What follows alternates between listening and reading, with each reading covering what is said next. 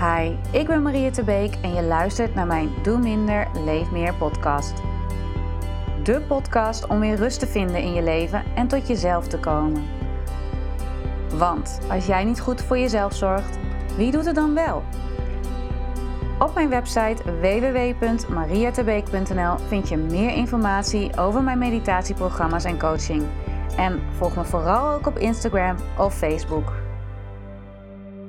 Fijn dat je er weer bij bent en luistert naar mijn Doe Minder, Leef Meer podcast. En uh, mocht je het leuk vinden, dan zou ik het heel fijn vinden als je me een review kunt achterlaten. Uh, bijvoorbeeld bij iTunes. Laat het me weten. Uh, en in deze podcast neem ik je graag mee naar de kracht van rock bottom. Oftewel, die periode in je leven dat je merkt dat de grond onder je voeten vandaan wordt getrokken. Dat je echt even niet meer weet wie je bent en wat je moet. En hoe kom je daar nu uit? Um, daarom deel ik in deze podcast natuurlijk ook een deel van mijn verhaal, hoe ik rock bottom ben gegaan en wat mij heeft geholpen. En wil ik je ook meenemen in de kracht van positieve psychologie. Uh, want positieve psychologie kijkt vooral naar wat heeft jou geholpen om uh, nou ja, zo ver te komen in je leven. Totdat, je, totdat ik merk dat de alledaagse psychologie vooral gaat kijken van wat maakt dat je uh, bijvoorbeeld depressief wordt of dat je je niet goed voelt. En op die manier kun je natuurlijk ook naar een burn-out kijken. Van goh, hè, wat heeft jou in die burn-out geholpen? Um, maar je kunt ook het omdraaien. En dat doet positieve psychologie heel mooi. Van goh, wat maakt juist uh, dat uh, je eruit komt? Of wat zijn de goede eigenschappen die jou helpen? Dus daarom neem ik je graag mee in, in deze podcast daarin. En zullen we uiteindelijk ook een meditatie doen. Waarin we gaan onderzoeken hoe een periode in je leven, zeg maar, die je als minder leuk ervaart, of misschien wel gewoon met rock bottom, uh, hoe je daarin ook kunt onderzoeken wat je juist heeft geholpen. Goed. Rock bottom was voor mij uh, rondom mijn dertigste. Uh, ik heb toen een ongeluk gehad. Ik zat, stond in een tram en die tram maakte een noodstop, waardoor ik door de tram vloog, ehm, tegen een bankje aan knalde. En ik weet nog dat uh, ik was met collega's uh, dat ik zo tegen het bankje aan zat. En een collega van mij uh, snelde naar me toe en wilde mij zo uh, nou ja, weer omhoog helpen. En dat mijn lichaam niet kon bewegen. Ik merkte echt van wow, ik was helemaal verstijfd. Maar wat deed ik, harde werker die ik was? Ik werkte net zo hard om weer te zorgen dat ik wel weer kon bewegen en kon opstaan en weer normaal kon doen. En dat was uiteindelijk ook nou ja, hetgene wat ik misschien beter niet had kunnen doen, maar wat me uiteindelijk wel heeft geholpen in hoe ik nu nog met dingen omga. Dus ik pushte er doorheen, stond op, uh, ging daarna naar kantoor. Ik merkte dat ik bizar rustig was. Ik had een hele diepe ademhaling, voelde me helemaal oké. Uh, totdat op een gegeven moment ik dacht van nou, misschien moet ik toch maar even checken of er wat aan de hand is. Dus ik ben nog naar de huisartsenpost geweest.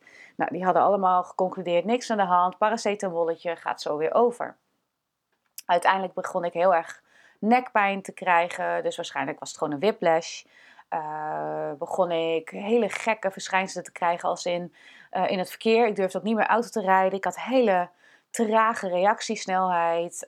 Um, kon niet meer slapen. Was continu stond ik op aan.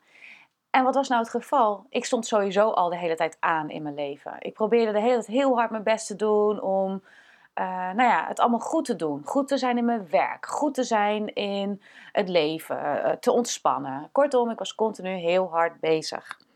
Nou ja, dat moest een keer fout gaan. En dat heeft deze situatie me gebracht. Wat daarop volgde was eigenlijk dat ik ook weer heel hard probeerde beter te worden van de klachten die ik had.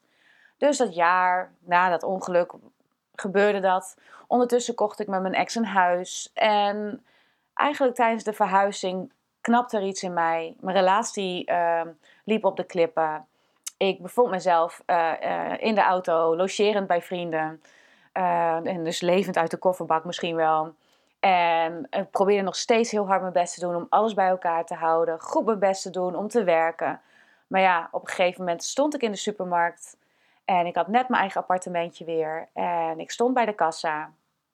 En ik dacht, huh, ik wist even niet meer wat ik moest doen. Uh, ja, afrekenen natuurlijk.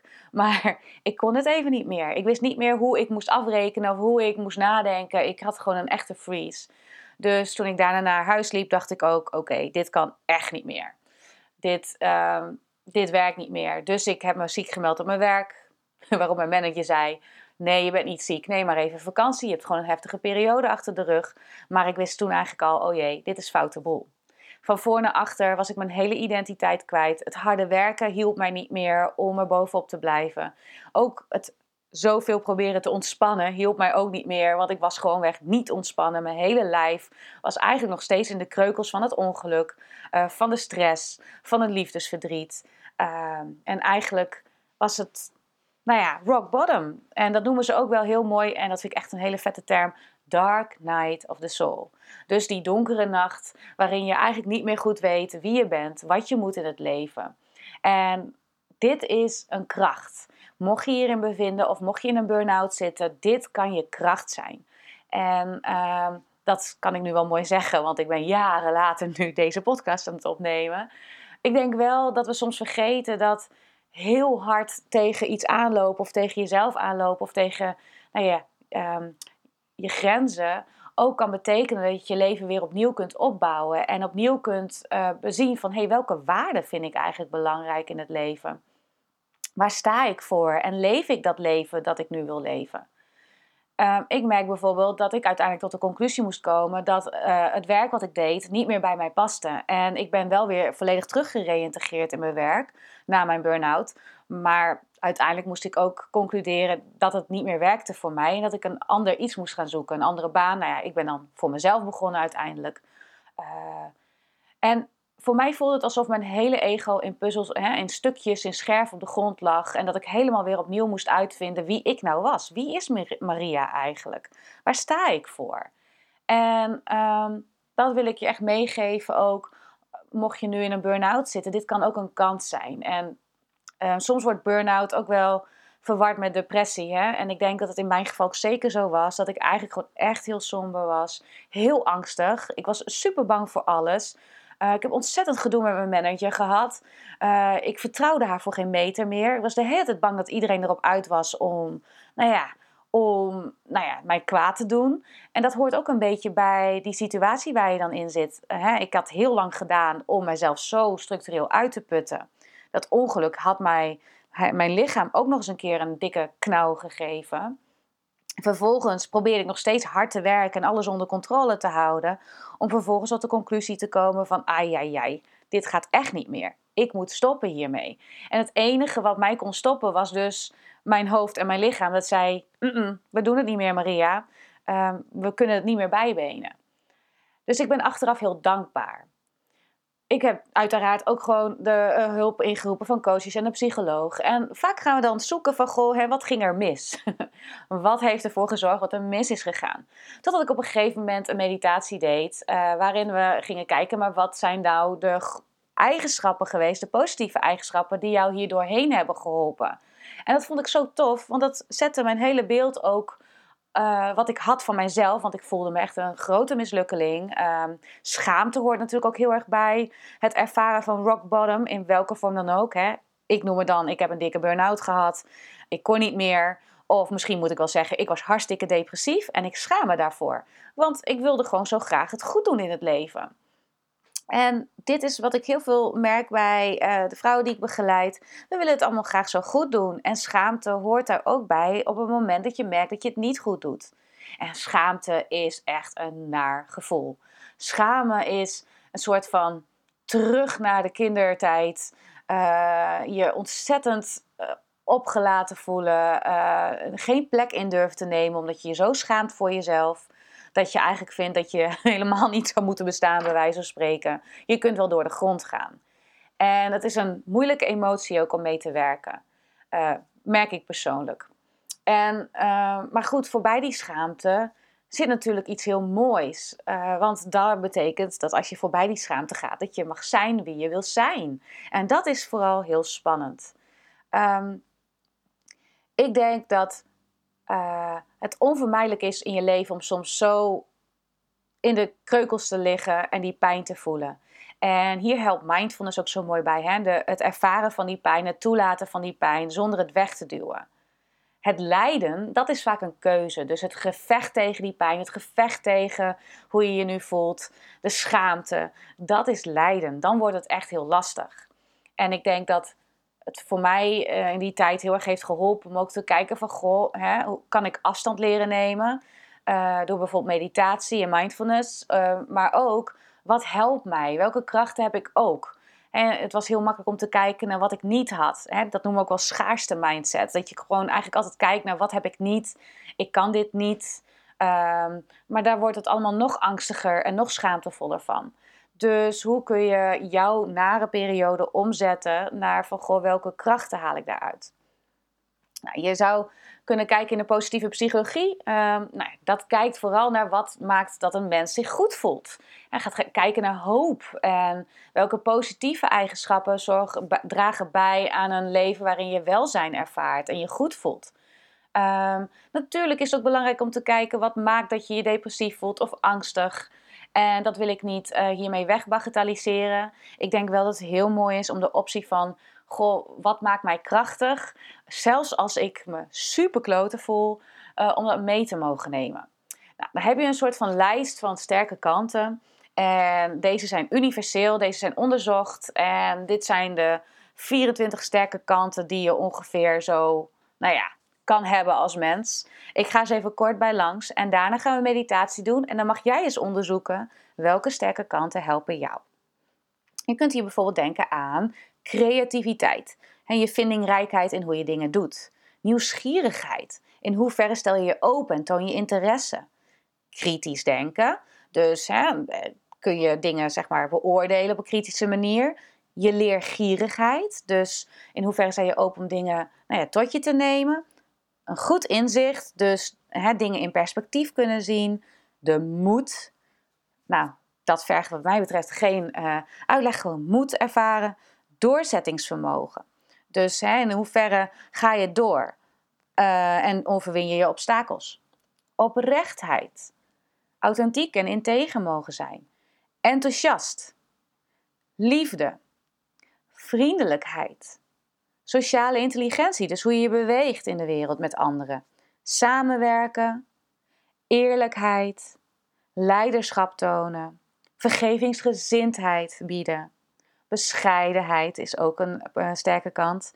Voorzichtig, bedachtzaamheid. Zelfregulatie, dus in hoeverre kun je je eigen impulsen zeg maar een beetje in check houden. Waardering van schoonheid, dankbaarheid, hoopvol, humor en spiritualiteit, dus zingeving. En deze 24 sterke kanten, we hebben allemaal onze voorkeuren. Dus als jij er vier of vijf zou mogen kiezen, kan ook een leuke oefening zijn. Uh, je hebt eh, VA Character Strengths. Ehm, VA, eh, dus VA en dan Character Strengths. En dan als je die googelt, vind je een test die je kunt doen. Of kijk even bij Matthijs Steneveld. Hij heeft sterke kanten, een kaartenset ontworpen. En die, daar staat ook een linkje naar een een test die je kunt doen om te kijken van goh, in hoeverre bezit ik deze sterke kanten en welke hebben mijn voorkeur. Maar voor nu wil ik jou graag meenemen in een meditatie waarin we terugblikken op een lastige periode en daarin de sterke kanten onderzoeken. Een kleine noot wat ik hierbij wel wil vertellen. Soms zijn situaties zo heftig dat je zo overspoeld wordt door emoties. Um, dan zegt uh, meditatieleraar van mij altijd heel mooi, Frits Koster kies voor een kiezelsteen en niet direct voor een dikke zwerfkei. Uh, ik woon in Drenthe, je hebt hele grote zwerfkeien, maar je mag ook gewoon een kiezelsteentje kiezen om te oefenen met deze meditatie in plaats van het grootste probleem te kiezen. Merk je overigens dat je hier echt veel problemen mee hebt en dat je echt graag begeleiding nodig hebt bij het trauma wat je hebt opgelopen of die burn-out, ga dan in contact met je dokter. Of zoek een psycholoog. Uh, merk je dat je echt aan de slag wil als vrouw met jouw burn-out en daarvan herstellen mag je ook uiteraard bij mij aankloppen. Ik help je graag verder. Je kunt altijd vrijblijvend een gesprek met mij eh, plannen via mijn website. Dus weet dat ook. Dus ga je deze meditatie doen, zorg goed voor jezelf. En dan gaan we. Kom erbij zitten, want als je erbij gaat zitten, blijf je toch net even wat alerter als dat je gaat liggen. En dan hoor je het geluid van de klankschaal voor deze meditatie.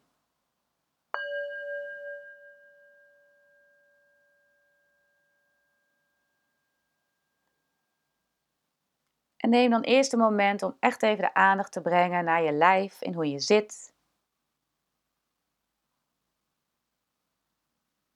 misschien kun je jezelf uitnodigen om zo te zitten dat je houding waardigheid toont. Van hé, hey, hier zit ik. Ik mag hier zijn. Ik mag hier plek innemen. Misschien kun je nog even je schouders omhoog bewegen en weer naar beneden.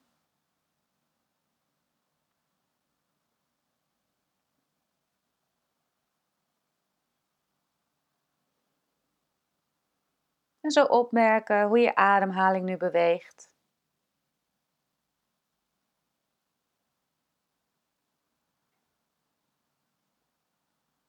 Welke gedachten misschien nu voorbij springen, dan kun je ze zo begroeten, alsof het wolkjes zijn die komen en gaan.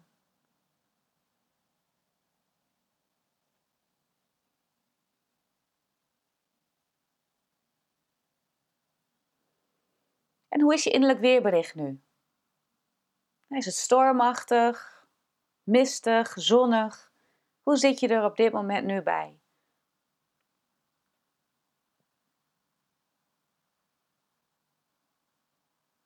En zo echt even inchecken bij jezelf. En adem door. Je ademhaling is hier een heel mooi ankerpunt. Dat als je merkt van oh, het wordt te veel, kun je altijd je ademhaling weer opmerken. Of je voeten die contact maken met de ondergrond. Dus als je ademhaling uh, voor jou niet werkt, neem dan je voeten die contact maken met de ondergrond. En dan wil ik je uitnodigen om een situatie voor de geest te halen waarin je het moeilijk hebt gehad. Waarin je merkt van, hé, hey, dit, ik zat midden in een burn-out, of ik had liefdesverdriet, of er gebeurden zoveel dingen in mijn leven, ik kon echt even niet meer. Of juist iets kleiner van, goh, dat was een lastige situatie. Ehm, neem de tijd. En soms merk je dat je niet kunt kiezen, of dat je heel erg aan het zoeken bent, laat het dan los. Je hoeft dit niet goed te doen. En kies gewoon één ding en ga daar nu mee aan de slag. Je kunt altijd nog een keer deze meditatie luisteren om bijvoorbeeld iets anders te onderzoeken.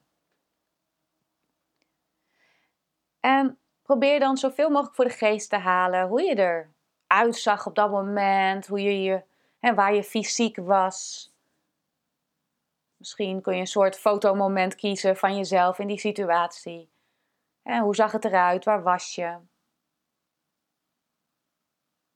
Misschien kun je in dit moment dan opmerken ook welke emoties waren er op dat moment op de voorgrond.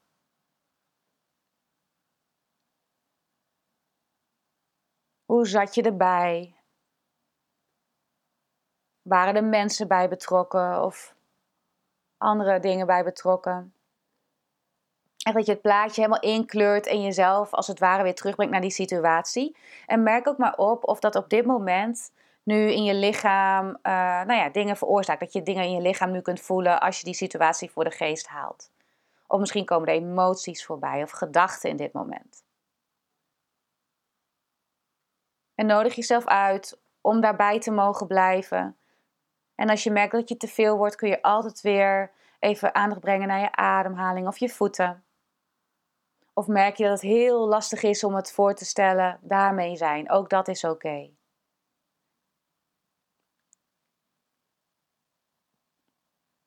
En als je die situatie zo voor de geest hebt gehaald, wil ik je uitnodigen van oké, dus er zijn emoties bij, het was lastig, tenminste, hè, we hebben gekozen nu om een lastige situatie voor de geest te halen. En welke krachten kun je bij jezelf ontdekken? Wat heeft jou geholpen om om te gaan met deze situatie? Welke sterke kanten van jou waren aanwezig in deze situatie? En misschien merkte je toen al dat je hoop had. Doorzettingsvermogen. Of dat je merkte van oké, ik heb vertrouwen in het grotere geheel dat dit ook weer kan veranderen. Dus naast alle negatieve dingen die er waren, die er ongetwijfeld waren, de lastige gedachten, de emoties, welke goede dingen waren daar ook aanwezig? Misschien was je heel oprecht en toonde je moed om door te blijven gaan ondanks dat je dat lastig vond.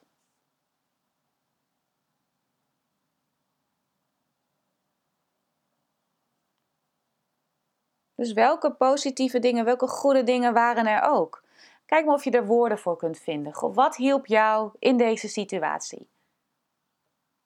Want dit ben jij ook. En merk maar op wat het met je doet als je dat mag uitnodigen. Dat naast misschien dat je ook schaamte ervaarde, je misschien ook opener begon te staan voor: hé, hey, wie ben ik nou eigenlijk? Nieuwsgieriger. Of dat als je nu zo naar die situatie kijkt, merkt van: oh, ik heb echt hele mooie inzichten opgedaan.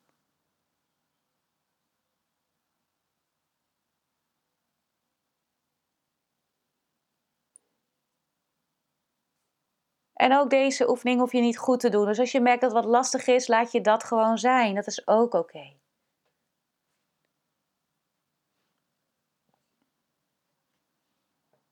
En breng dan zo langzaam de aandacht weer terug naar je lichaam en de ademhaling. En laat deze situatie langzaam weer los. Misschien kun je de situatie bedanken in dit moment van dankjewel. Ik maak soms wel eens een kleine buiging voor een situatie van dankjewel dat je er was. En breng de aandacht weer naar dit moment. Hoe jij hier nu zit. Aandacht voor je voeten die contact maken met de ondergrond. Adem door. En dan kun je als je wil een hand op je hartgebied leggen. En nu je deze oefening, deze meditatie zo door bent gegaan, wat wens jij jezelf nu in dit moment toe? Wat helpt jou voor nu?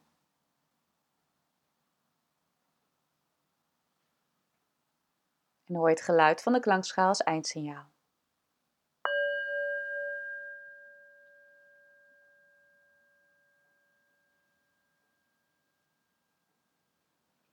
Neem de tijd om weer terug te keren naar deze oefening, deze meditatie. En heb je vragen over je wil dingen weten, dan kun je dat uiteraard uh, altijd even mij een berichtje sturen uh, via Instagram of uh, gewoon een mailtje naar info.marietterbeek.nl. En um, ik vind het ook zelf altijd heel fijn om deze meditatie af en toe weer te doen. Om te kijken wat heeft mij geholpen. Um, en natuurlijk is dat soms lastig. Natuurlijk is het makkelijk om te denken: het is zo'n rot situatie. Ik voel me zo ontzettend rot. Kloten, noem maar op. Ik wil niet te veel scheldwoorden gebruiken in deze podcast. Maar je weet vast wel wat voor woorden je soms kunt gebruiken voor een situatie. Um, misschien zit je er nu nog middenin en vind je het echt super lastig. Dan hoop ik dat de kwaliteit van hoop uh, je hierin kan helpen. Dat nou ja, wat, wat mindfulness en meditatie mij vooral heeft geleerd, je bent nooit hetzelfde. Hoe jij op dit moment bent, kan altijd weer veranderen. En ja, lastige situaties, nare dingen horen bij het leven. Uh, maar lijden is dus de keuze. Want pijn plus verzet betekent lijden. Alleen pijn ervaren en leren dat door je heen te laten werken. Te kijken ook van, goh, wat is goed in deze situatie. Kan je dus veerkrachtiger maken. En dat is wat je wil dat je kunt meebewegen en de kracht hebt om nou ja, de mooie dingen te kunnen ervaren en de minder mooie dingen te kunnen ervaren. Goed. Mocht je nog vragen hebben, laat het me weten. Uh, we zijn aan het einde gekomen van deze podcast. En uh, heb je nu een burn-out of merk je dat je hulp nodig hebt, zoek dat dan. Want echt waar, je hoeft dit niet alleen te doen ik heb het ook niet alleen gedaan. Alle dingen die ik in mijn leven heb ervaren, de burn-out, de depressies, ik heb altijd hulp ingeschakeld. En dat gun ik jou ook. Want soms voelt dat namelijk als een soort van falen. Hè? Dan gaat die schaamte eigenlijk nog meer groeien. Je geeft het monstertje van schaamte gewoon heel veel voeding. Weet dus ook uh, dat er ook andere krachten in jou zijn die je ook voeding mag geven. En die jou hopelijk openen om steun te mogen zoeken, waar dan ook. Mocht je dus in een lastige situatie zitten of rock bottom zijn op dit moment, ik leef met je mee. En ik weet ondertussen ook dat The Dark Night of the Soul ook heel veel mooie inzichten kan bieden. En ik wens jou dat ook toe. Dankjewel voor het luisteren en tot een volgende keer. Yes, je hebt deze podcast helemaal tot het einde geluisterd. Ik hoop dat het je inspiratie heeft gegeven om een leven te leiden waarin jij voelt wat je echt nodig hebt. Wil je meer weten? Heb je vragen? Stuur me gerust een berichtje. Kijk op www.mariettebeek.nl of volg me op Facebook of Instagram.